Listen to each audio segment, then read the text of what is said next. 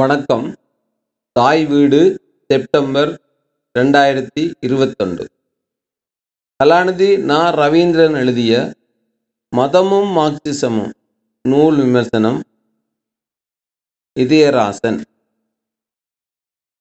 மதமும் மார்க்சிசமும் அடிப்படை உரிமைகள் மறக்கப்பட்ட மக்களின் சமூக நீதிக்காக போராடுவதே மார்க்சிசத்தின் பிரதான கடமையாகும். அந்த வகையில் மாறிவரும் புதிய சமூக சூழலில் மார்க்சிசத்தை மக்களிடம் எடுத்து செல்வதற்கான புதிய செல்நெறியாக பண்பாட்டு தளத்தில் மதங்கள் பற்றிய புரிதலுடன் களப்பணியாற்ற வேண்டிய கட்டாயத்தினையும் அதற்கான கோட்பாட்டு தெளிவின் அவசியத்தையும் வலியுறுத்தியுமே மதமும் மார்க்சிசமும் என்னும் நூல் கலாநிதி நா. ரவீந்திரன் அவர்களால் எழுதப்பட்டுள்ளது. இந்நூல் மதம் குறித்த மதிப்பீட்டின் அவசியம், மதங்கள் பண்பாட்டு தளத்தில் தமிழின் தனித்துவ பங்களிப்புகள், மார்க்சிய நிலைப்பாட்டில் மதம், புதிய பண்பாட்டு எழுச்சி என்னும் ஐந்து தலைப்புகளில் ஏறத்தாழ முன்னூறு பக்கங்களில் மிகவும் ஆழமாகவும் விவாதத்துக்குரிய கோணங்களில் எழுதப்பட்டுள்ளது.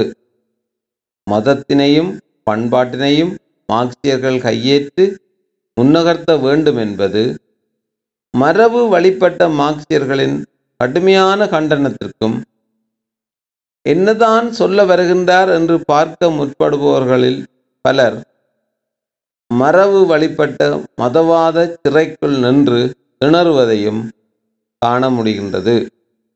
மதங்களை விருப்பு வெறுப்பின்றி இயங்கியல் வரலாற்று பொருள்முதல்வாத கண்ணோட்டத்தில் கற்பவர்களால் மட்டுமே நூலின் காத்திரமான விவாதத்தில் பங்கெடுக்க முடியும் என்ற எனது அவதானத்தினையும் பதிவு செய்து கொண்டு நூல் பேசும் விடயங்கள் பற்றி கருத்து செலுத்துவோம்.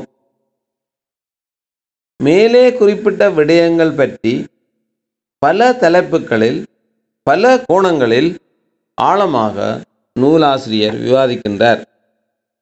எனது கருத்தாடலுக்கு வசதியாகவும் ஒரே விடயம் திரும்ப திரும்ப பேசுவதை தவிர்ப்பதற்காகவும் மதங்கள் பற்றிய பார்வை, இந்து சமயமும் இந்துத்துவமும் தமிழகத்தில் நடைபெற்ற பண்பாட்டு புரட்சி என்ற மூன்று தலைப்புகளில் விடயப்பரப்பினை ஆராய்கின்றேன்.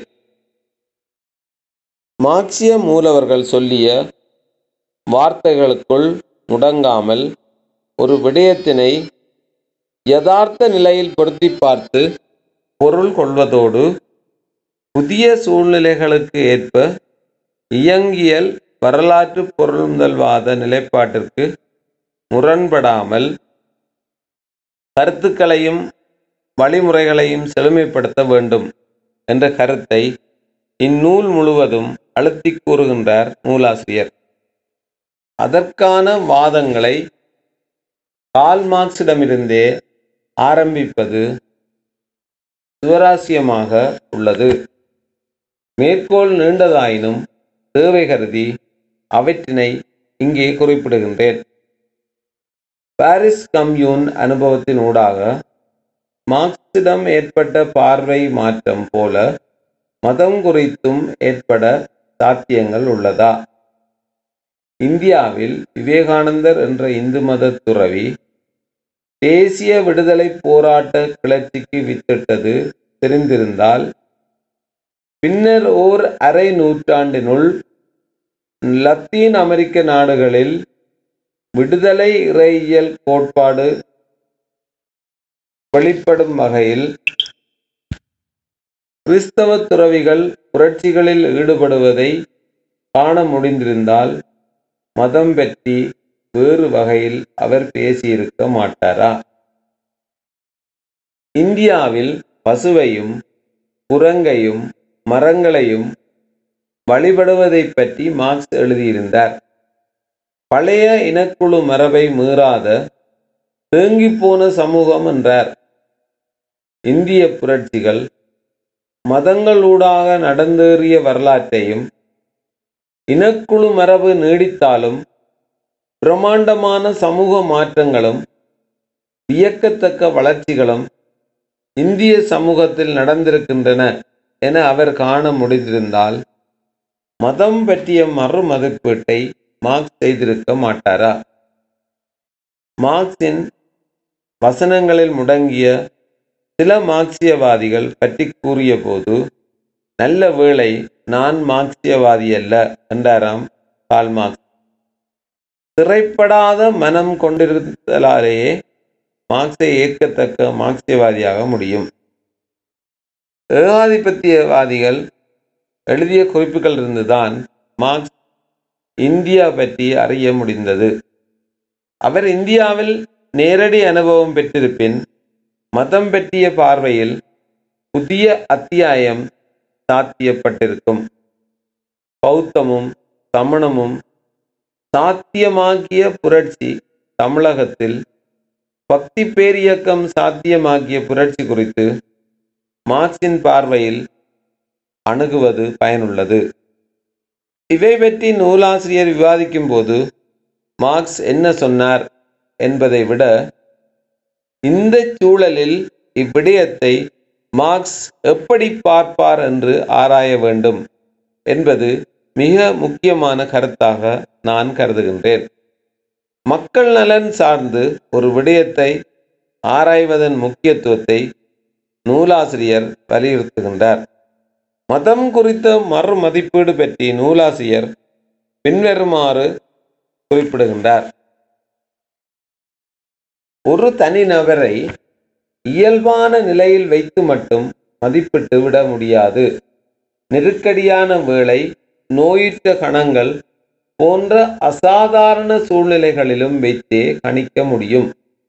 அந்த வகையில் சமூகத்தில் ஆன்மாவாகிய மதம் நோய்க்கூற்றின் உச்ச நிலையான அடிப்படை வாதத்துக்கு ஆட்பட்ட நிலையில் ஆராயப்படும் போதே சரியான புரிதலுக்குள்ளாகும். இந்திய சூழலில் இந்துத்துவம் தோன்றிய காரணி கண்டறியப்பட வேண்டியுள்ளது. இந்து சமயத்தில் நல்லதும் பலமான அம்சங்களை சிதைத்து வருகின்றது. இந்துத்துவம் நோய் முற்றிய பதற்ற நிலைக்கு வந்துள்ள ஒரு சமூகத்தை பிரதிநிதித்துவப்படுத்துவதாக இந்துத்துவம் உள்ளது. ஆன்மீக வணிகத்தை பங்கு போடுவதில், குட்டிச்சாமியை கூறு போடுவதிலும் தேர்தல் அடியில் சூடு கண்ட புலியாக இந்துத்துவ சூழலில் மதம் பற்றிய மறு மதிப்பீடு அவசியப்பட்டுள்ளது. மேற்குறித்த நூலாசிரியரது மேற்கோள்கள் யாவும் நூலில் பேசப்படும் விடயப்பரப்பினையும் அதன் அவசியத்தினையும் தெளிவாக எடுத்தியம்புகின்றன. மரபு வழிபட்ட பக்தி சிரத்தையுடன் மதத்தினை பின்பற்றுவதும் அது பற்றிய கற்கைகளை மேற்கொள்வதும் மாற்றாக மார்க்சிய நிலை நின்று அவற்றினை பார்ப்பதற்கும் இடையே பாரிய வித்தியாசம் உள்ளது. வரலாற்றோடு சேர்த்து பார்க்கும்போதுதான் அதன் அன்றைய தேவையும் அதன் முக்கியத்துவமும் தெரியும். அவ்வாறே கால மாற்றத்தில் அதில் ஏற்பட்ட மாற்றங்களின் போக்கையும் அறிந்து கொள்ள முடியும். இந்த வகையிலேயே மதங்கள் பற்றிய தனது பார்வையினை பதிவு செய்கின்றார். யூத மதம் யெகோவா என்னும் போர் தெய்வத்தை வழிபட்டதையும் அன்றே இனக்குழுவினர் பாதுகாப்புக்கு அது தேவைப்பட்டதின் அவசியத்தையும் குறிப்பிடுகின்றார். பின்னர் ரோமானியருடன் சேர்ந்த யூத மத குருக்கள் யூத இனத்தின் சாமானிய மனிதர்களை ஒடுக்குவதற்கான நிறுவனமாக யூத மதம் மாறிய போது அதனை எதிர்ப்பதற்கான தலைமையை ஏற்றவர்தான் இயேசு கிறிஸ்து. அன்று அது புரட்சிகரமான மத வடிவமாகவே இருந்தது. ஆனால் பின்னர் கிபி முன்னூறுகளில் அரச மதமாக கிறிஸ்தவம் கட்டமைக்கப்பட்ட போது மீண்டும் உலக அளவில் மக்களை ஒடுக்கும் மதமாக வருகின்றது.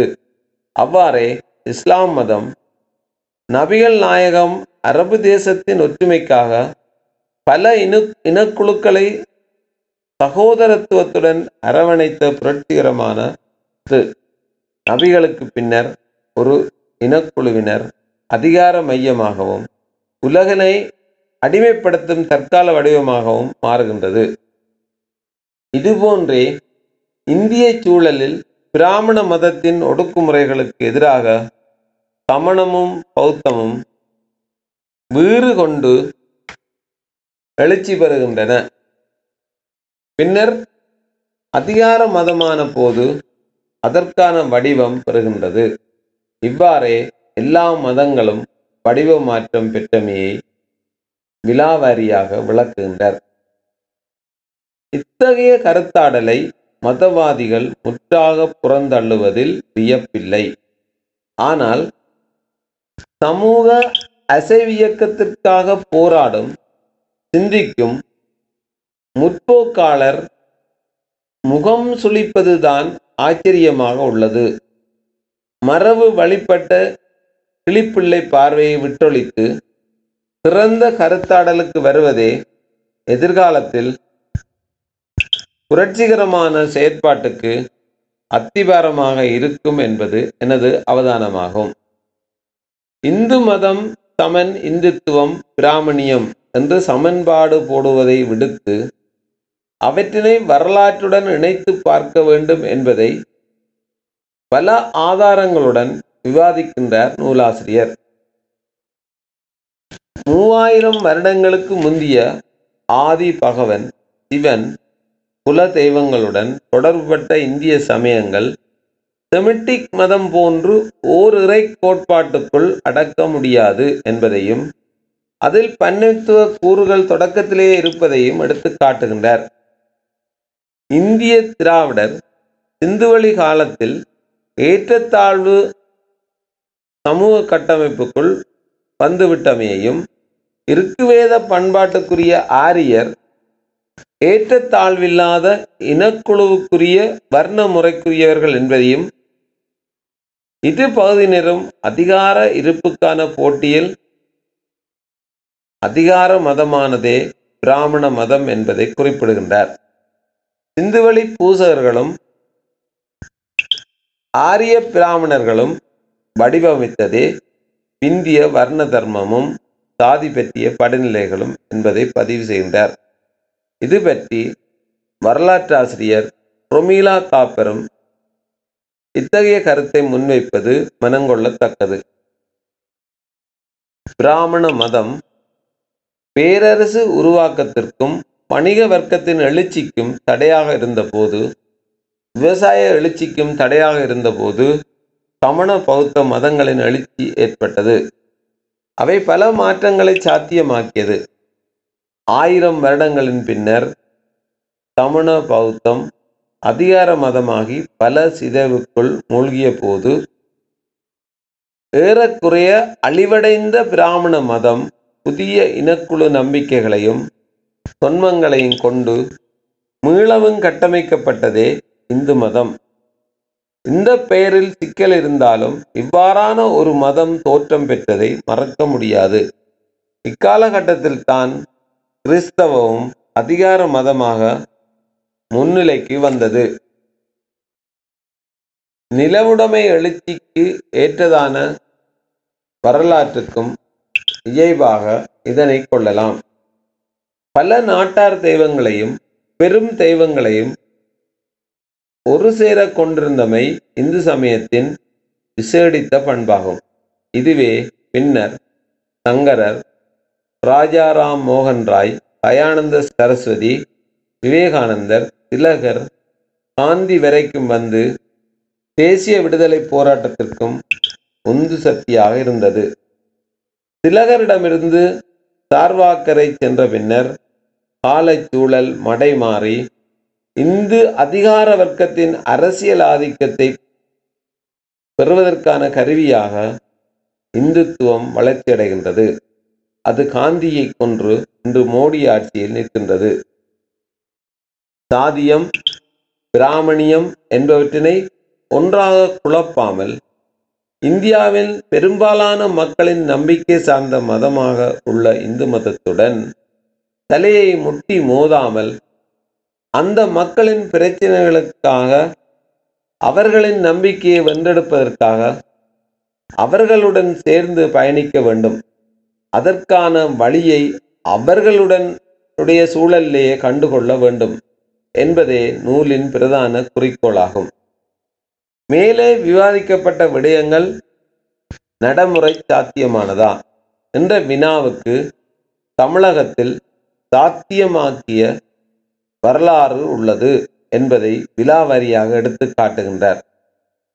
இரண்டாயிரம் வருடங்களுக்கு முன்னர் தமிழகத்தின் காலச்சூழலிலும் வணிகப் பெருக்கமும் திருவள்ளுவரை எந்த ஒரு மதத்தின் ஆதிக்கத்திற்கும் உட்படாமல் அதிகார வர்க்கத்துக்கும் அடிபணியாமல் உழைக்கும் மக்களின் நலன் சார்ந்து சிந்திக்கவும் செயற்படவும் வழிவிட்டது மட்டுமல்ல, அவரது சிந்தனையின் தாக்கம் இன்றும் தமிழகத்தில் செல்வாக்கு செலுத்துவது கவனம் கொள்ளப்பட வேண்டியதாகும். நிலவுடைமையின் எழுச்சிக்கு சமண பௌத்தம் தடையாக இருந்தபோது தமிழகத்தில் பக்தி பேரியக்கம் அதை சாதித்து காட்டியது. சமூக மாற்றம் சாமானிய மக்களுக்கு இல்லாமல் போனது உலகெங்கும் உள்ள புரட்சிகளிலும் நடந்த ஒன்றுதான். அதனை வேறு தளத்தில் விவாதிக்க வேண்டும். இங்கு கவனத்துக்குரியது பண்பாட்டு புரட்சியின் மூலம் சமூக மாற்றம் ஏற்பட்டதா இல்லையா என்பதே. இதே போலவே பெரியாரின் மக்கள் எழுச்சியுடனான நாத்திகம் தமிழகத்தை புரட்டி எடுத்தது. பாரதியாரின் கவிதையும் எழுத்தும் புதிய சிந்தனை வீச்சினை தமிழில் ஏற்படுத்தியது. நாத்திகம், நாத்திகவாதம், ஆன்மீகம், ஆன்மீகவாதம், திணை அரசியல் சார்ந்த தமிழக வரலாறு, ஏகாதிபத்தியத்துக்கு எதிராகவும் சமூக ஒடுக்குமுறைக்கு எதிரான சாதியத்துக்கு எதிராகவுமான இரட்டை தேசியம் பற்றியும் விவாதத்தினை முன்வைக்கின்றார் நூலாசிரியர். இவற்றை பற்றிய பற்றி பேசினாலே மார்க்சியத்துக்கு தீட்டுப்பட்டுவிடும் என்னும் மனநிலையை புறந்தள்ளி விவாதிப்பதற்கு முற்போக்கு எண்ணம் கொண்டோர் முன்வர வேண்டும் என்ற வேண்டுகோளையும், நூலாசிரியரின் கருத்துக்கள் மார்க்சியத்துக்கு முரணானது திரிவாதம் என்போர் எது எவ்வாறு என்பதை ஆதாரங்களுடன் பொது தளத்தில் விவாதிக்க வேண்டும். இத்தகைய வெளிப்படையான திறந்த உரையாடலே சமூக நீதிக்கான போராட்டத்தை முன்னெடுக்க மேலும் உந்து சக்தியாக அமையும் என்பதை பதிவு செய்கின்றேன். நன்றி.